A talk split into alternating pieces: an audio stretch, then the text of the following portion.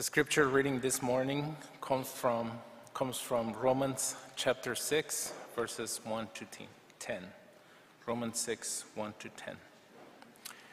And the Word of God says, What shall we say then?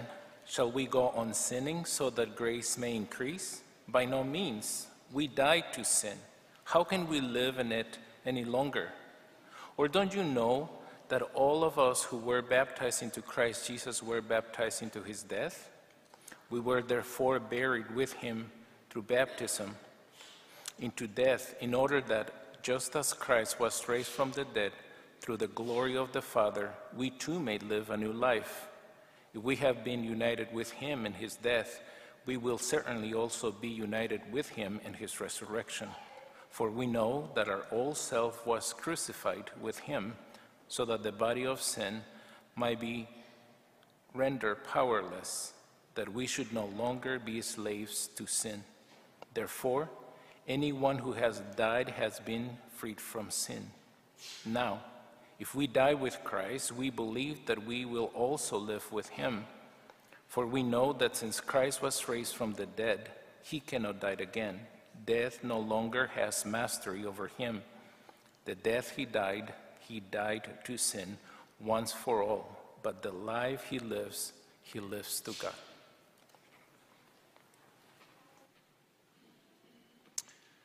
Before taking a closer look at these great paragraphs, let me just say I'm glad to have our choir back. Um, it is.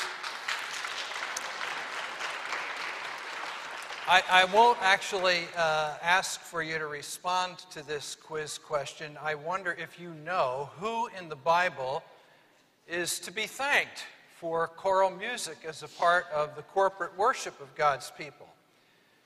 Uh, the answer would be King David.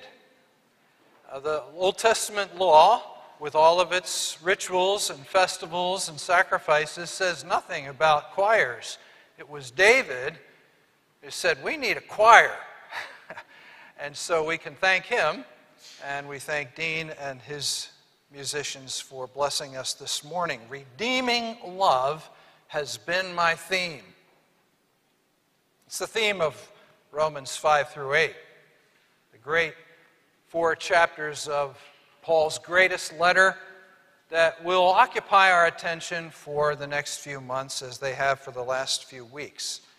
Today, looking at these first couple paragraphs of chapter 6.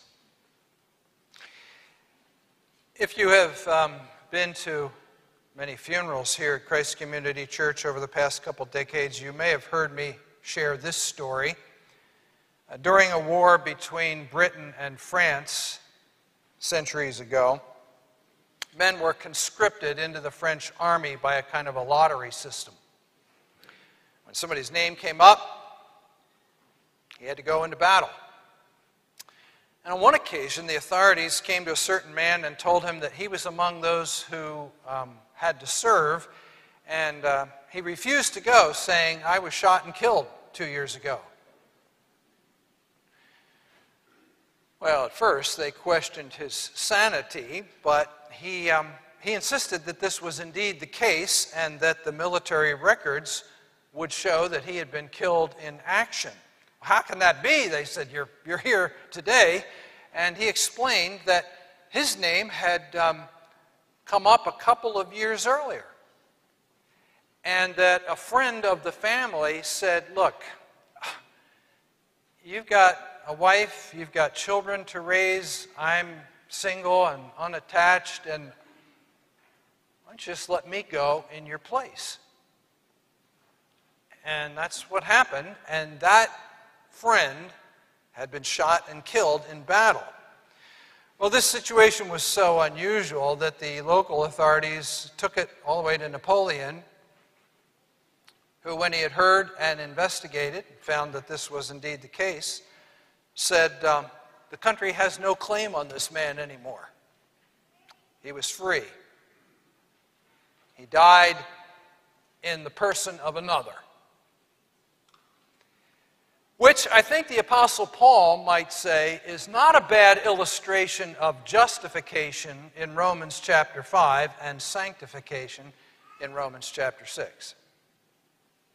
Justification, which has been the theme of the chapter we've been in for a few weeks, is that great act of God in which He declares unworthy, guilty sinners in the clear in heaven's court because somebody has taken the penalty for their sins, and there's no double jeopardy in God's system of justice. We're free. We died in the person of another. Sanctification is that process of God. It's not a one time act like justification, but a lifelong process in which somebody else's death on our behalf has huge significance for the way we live. And if we grasp what Paul is saying in the first part of Romans 6, we might feel something like that Frenchman may have felt. Thank God I'm dead. Let's look more closely at Romans 6 and see what Paul means. Verse 1 What shall we say then? Shall we go on sinning so that grace may increase? For the first few chapters, including chapter 5, the apostle has been talking about the amazing grace of God, and now he anticipates a possible misunderstanding. People who have been listening to him talk about God's grace might reason this way If my relationship to God depends completely on his grace and not on anything that I do, well, then I may as well do what I feel like doing. I guess it doesn't matter what I do. I may as well sin if I feel like it. In fact, Paul had said in the 20th verse of the previous chapter that the more sin increases, the more grace increases. And somebody might put it this way I like to sin, God likes to forgive. What a neat arrangement. Now, that's twisted logic, Paul says here. If you talk that way, you don't really understand the grace of God.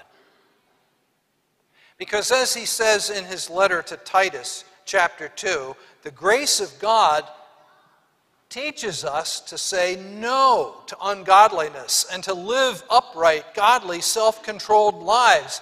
Why? Paul says, if you think that grace is a license to sin, you're even forgetting what your baptism represented.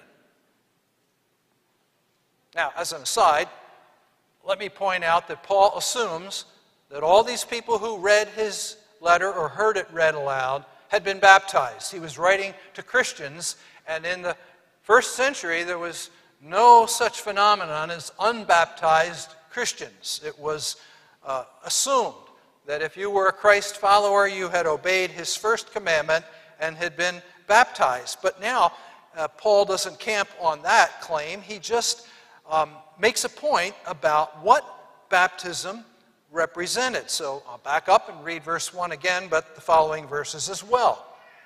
What shall we say? Shall we go on sinning so that grace may increase? By no means. we died to sin. How can we live in it any longer?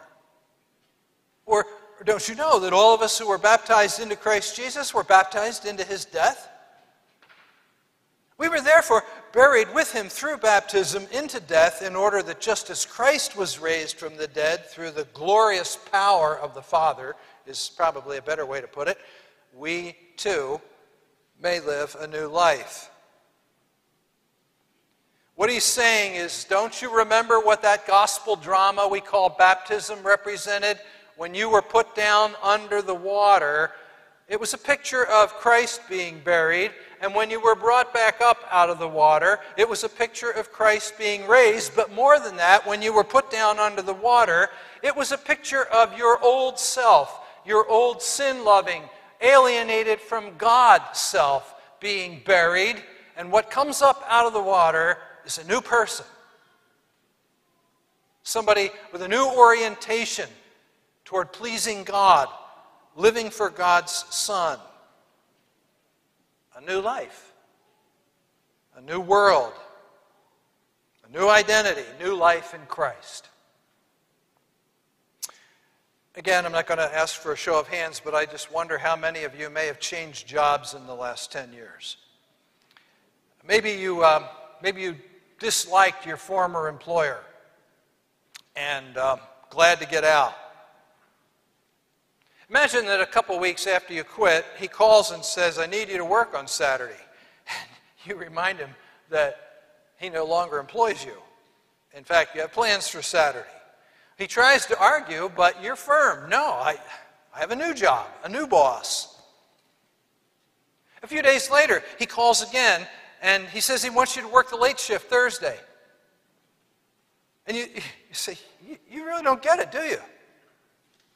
And maybe if you'd had your quiet time from Romans 6 that morning, you would even use its language of death to the old and say, Listen, Joe, as far as you're concerned, I'm dead. that chapter of my life is over. Don't call me again. And after that, if you check the caller ID and it's Joe, you don't answer. When lust calls, don't pick up the phone. When anger calls, don't answer. When sin tries to assert its authority over you, remind yourself of what Paul says and say, Thank God I'm dead. I'm afraid that many Christians don't grasp this. Many realize that Jesus paid the penalty for our sins on the cross and are expecting to go to heaven when they die as a result of his sacrifice, but don't realize what a difference his sacrificial death makes in the way we live here and now. We sang earlier in the service, he breaks the power of canceled sin. You know what that means? Canceled sin is sin that is paid for. It was canceled on Calvary. But thank God that's not all there is to salvation the remission of our penalty, the canceling of the condemnation that was hanging over our heads. He, Christ, breaks the power that that canceled sin still tries to exert in our lives when it calls and says, I want you to work for me again on Thursday. He breaks the power of sin. In 2004, police were shocked at what they found in a house in Ontario. They were responding to a call from relatives and neighbors and entered this ramshackle house where they found two teenage boys locked in cages. Their biological aunt had adopted them years ago, and now, ages 14 and 15, they continued to suffer at the hands of their adoptive parents. The officials learned that the boys did go to school during the day, but when they came home, they were sent back to their cages. On weekends and holidays, they were allowed to come downstairs for a bowl of cereal in the morning, but back to the cages, wearing diapers, where they would spend the rest of the day. This adoptive mother was obviously off her nut, an abusive, domineering woman whose submissive um, handyman husband would beat the boys whenever she told him to do so.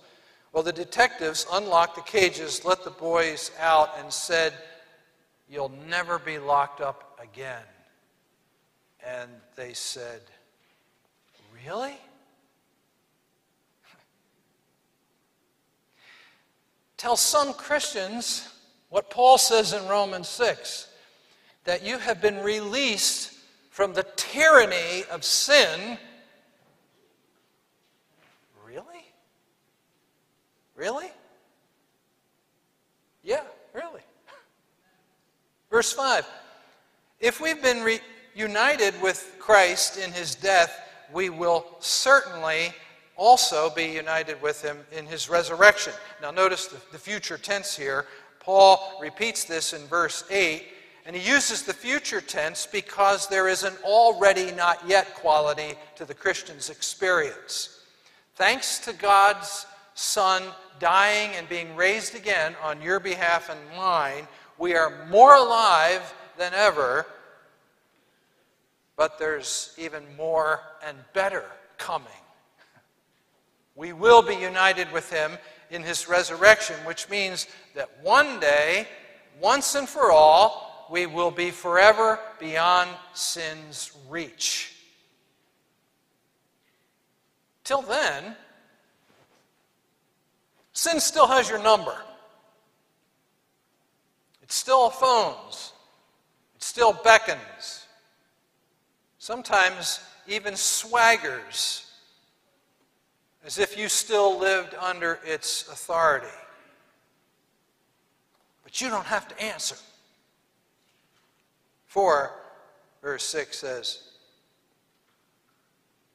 We know that our old self, the one that went in the water, was crucified with Christ so that the body of sin, this is a difficult expression that translators wrestle with. The 2011 version of the NIV says the body ruled by sin may be done away with.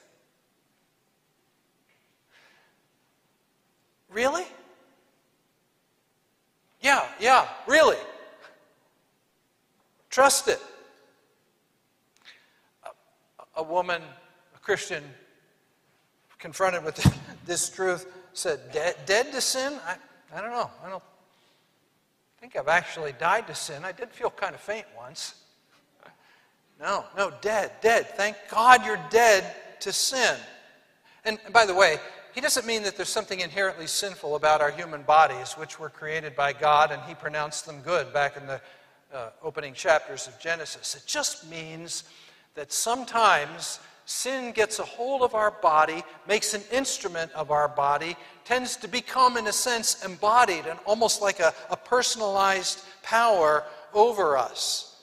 But we know that that old self was crucified with him so that this body ruled by sin might be done away with so that we would no longer be slaves to sin. Now, a minute ago, I said that a lot of Christians don't, don't know this truth that we have died to sin. Others know it,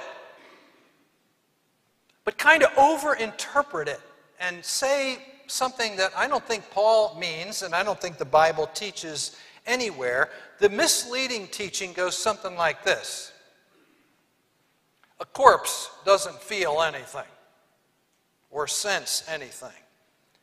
And so the teaching goes that a Christian who understands what Paul says in Romans 6 is insensitive to the allure of sin. We don't even we don't even feel tempted. Because corpses don't feel anything. Sounds good. Sounds like a reasonable inference, a good way to take Paul's imagery of death seriously. But listen, Christian experience shows that that is not what Paul means. In New Jersey, there was a godly pastor who was approaching retirement years. He was the kind of man that everybody, including other pastors in our state, looked up to as what, what a great man of God. I wonder if he even sins anymore. And he said in a sermon, and he was probably in his 70s at the time, I've been a Christian for 50 years, a pastor for most of those years. Let me tell you that the battle with temptation rages as fiercely today as ever. Now, lest that dishearten anybody, lest you think, well, what hope is there for me? If even a godly pastor can battle for decades and still feel like the battle is just as fierce as ever, the reality is that as you grow in the Christian life, as God's Spirit progressively sanctifies you, makes you more like Jesus, you do experience victory over some temptations. You do win some skirmishes. But then, holier and more Christ like than you were yesteryear, you start to notice things in your life that you didn't even know were sinful. You didn't even know you needed to work on that. And so the battle moves to new ground. And by God's grace and the help of His Spirit, you get some more victories, and then He shows you other areas in which you are still not like the Lord Jesus. And the battle continues until the day you meet Him face to face. That's what this pastor was saying. So the text is not guaranteeing that, well, if only you would just get this into your head once, Romans 6, then you could be like a corpse and never again feel the allure of sin. Well, what, what does it mean to say that we have died to sin? Well, remember the Frenchman? I'm dead, he said. You can't tell me what to do. That's what we say to sin. Back in the 1950s, a boy joined the sixth grade class in a South Carolina school. He was, uh, as his teacher explained to his fellow students, a displaced person. In the 1950s, Poland was still under Soviet domination. He had managed to get to this free land, but he had some adjusting to do, and one of his problems was that he stole food. His adoptive parents would send him to school with a, a full lunchbox, but he would still steal food from other kids. And the teacher would tell him, This is wrong. You, you, you can't do this, but it didn't do any good until finally the teacher sat him down, took him by the shoulders, and said, Look at me. You don't need to steal food. This is America. There is enough here. I promise you, you'll never be hungry again. And then she could see it in his eyes that, that, it, that it dawned on him. He wasn't in Poland anymore. He was living in a whole new world. And that, and that worked. His behavior changed because it seemed to him now so out of step with the new world that he was living in. And, and I think that Paul is saying something like that. A new world requires a new you. This boy could still steal, and you can still sin. It's not literally impossible, but it's utterly out of character with who you are and whose you are inconsistent with new life in Christ, with the new realm, the new you. I think this analogy of living in a new country is helpful, and so did Eugene Peterson when he paraphrased Romans 6. I'm going to take the time to read how he renders these paragraphs. He says in verse 1 of chapter 6 So, what do we do? Keep on sinning so God can keep forgiving? I should hope not. If we've left the country where sin is sovereign, how can we still live in our old house there? Or didn't you realize that we packed up and left there for good? That's what happened in baptism. When we went under the water, we left the old country of sin behind. When we came up out of the water, we entered a new country of grace, a new life in a new land. That's what baptism into the life of Jesus means. When we're lowered into the water, it's like the burial of Jesus. When we're raised up out of the water, it's like the resurrection of Jesus. Each of us is raised into a light filled world by our Father so that we can see where we're going in this new grace sovereign country. Could it be any clearer?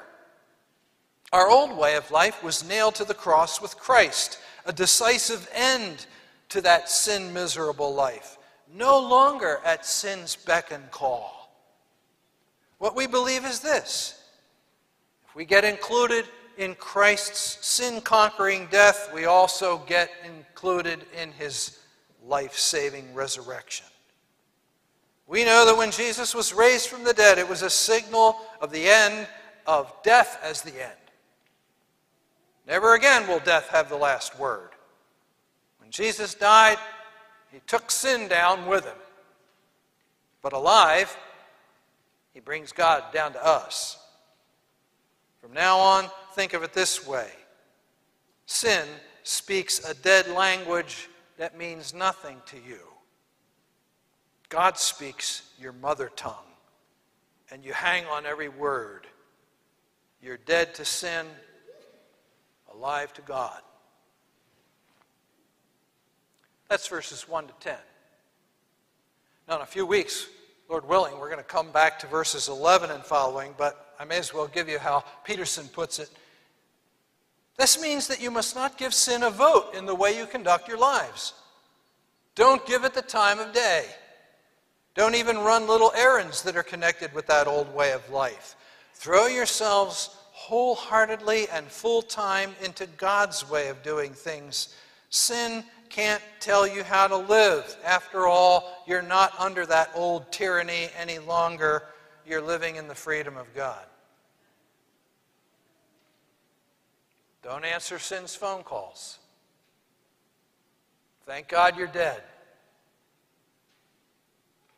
This is hugely important. Hugely important. Grasping this truth can make a magnificent difference in the way you live your new life in Christ. You need other truths too. This isn't everything that the Bible has to say about combating temptation and growing in Christ likeness. We need the verses on discipline and about um, vigilance and the power of the Holy Spirit and accountability to others in the body and, and, and all of that. We need the whole counsel of God, the whole Bible.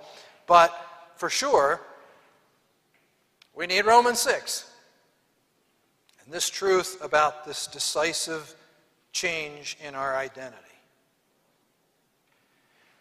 When sin comes around, tries to intimidate you, tell you what you've got to do, it helps enormously to be able to say, I was shot and killed two, year, two years ago. or however many years ago it was that you were buried with Christ in baptism. And if you mess up, anybody, now I won't ask you to raise your hand again. Anybody here mess up once in a while? If you do, you don't have to say, well, I guess I'm a slave to sin after all. You say, I went back to work for the old boss one Saturday. And no need to repeat that blunder. Next time you're tempted, probably be today. Try saying, I don't have any obligation to the old regime anymore. I'm not slave to that master anymore. I'm not a citizen of Satan's kingdom anymore. I don't have any ties to that old era anymore. I don't live in that old house anymore. I'm not the person that I once was anymore. The old me and all those old relationships are dead, and thank God I'm dead.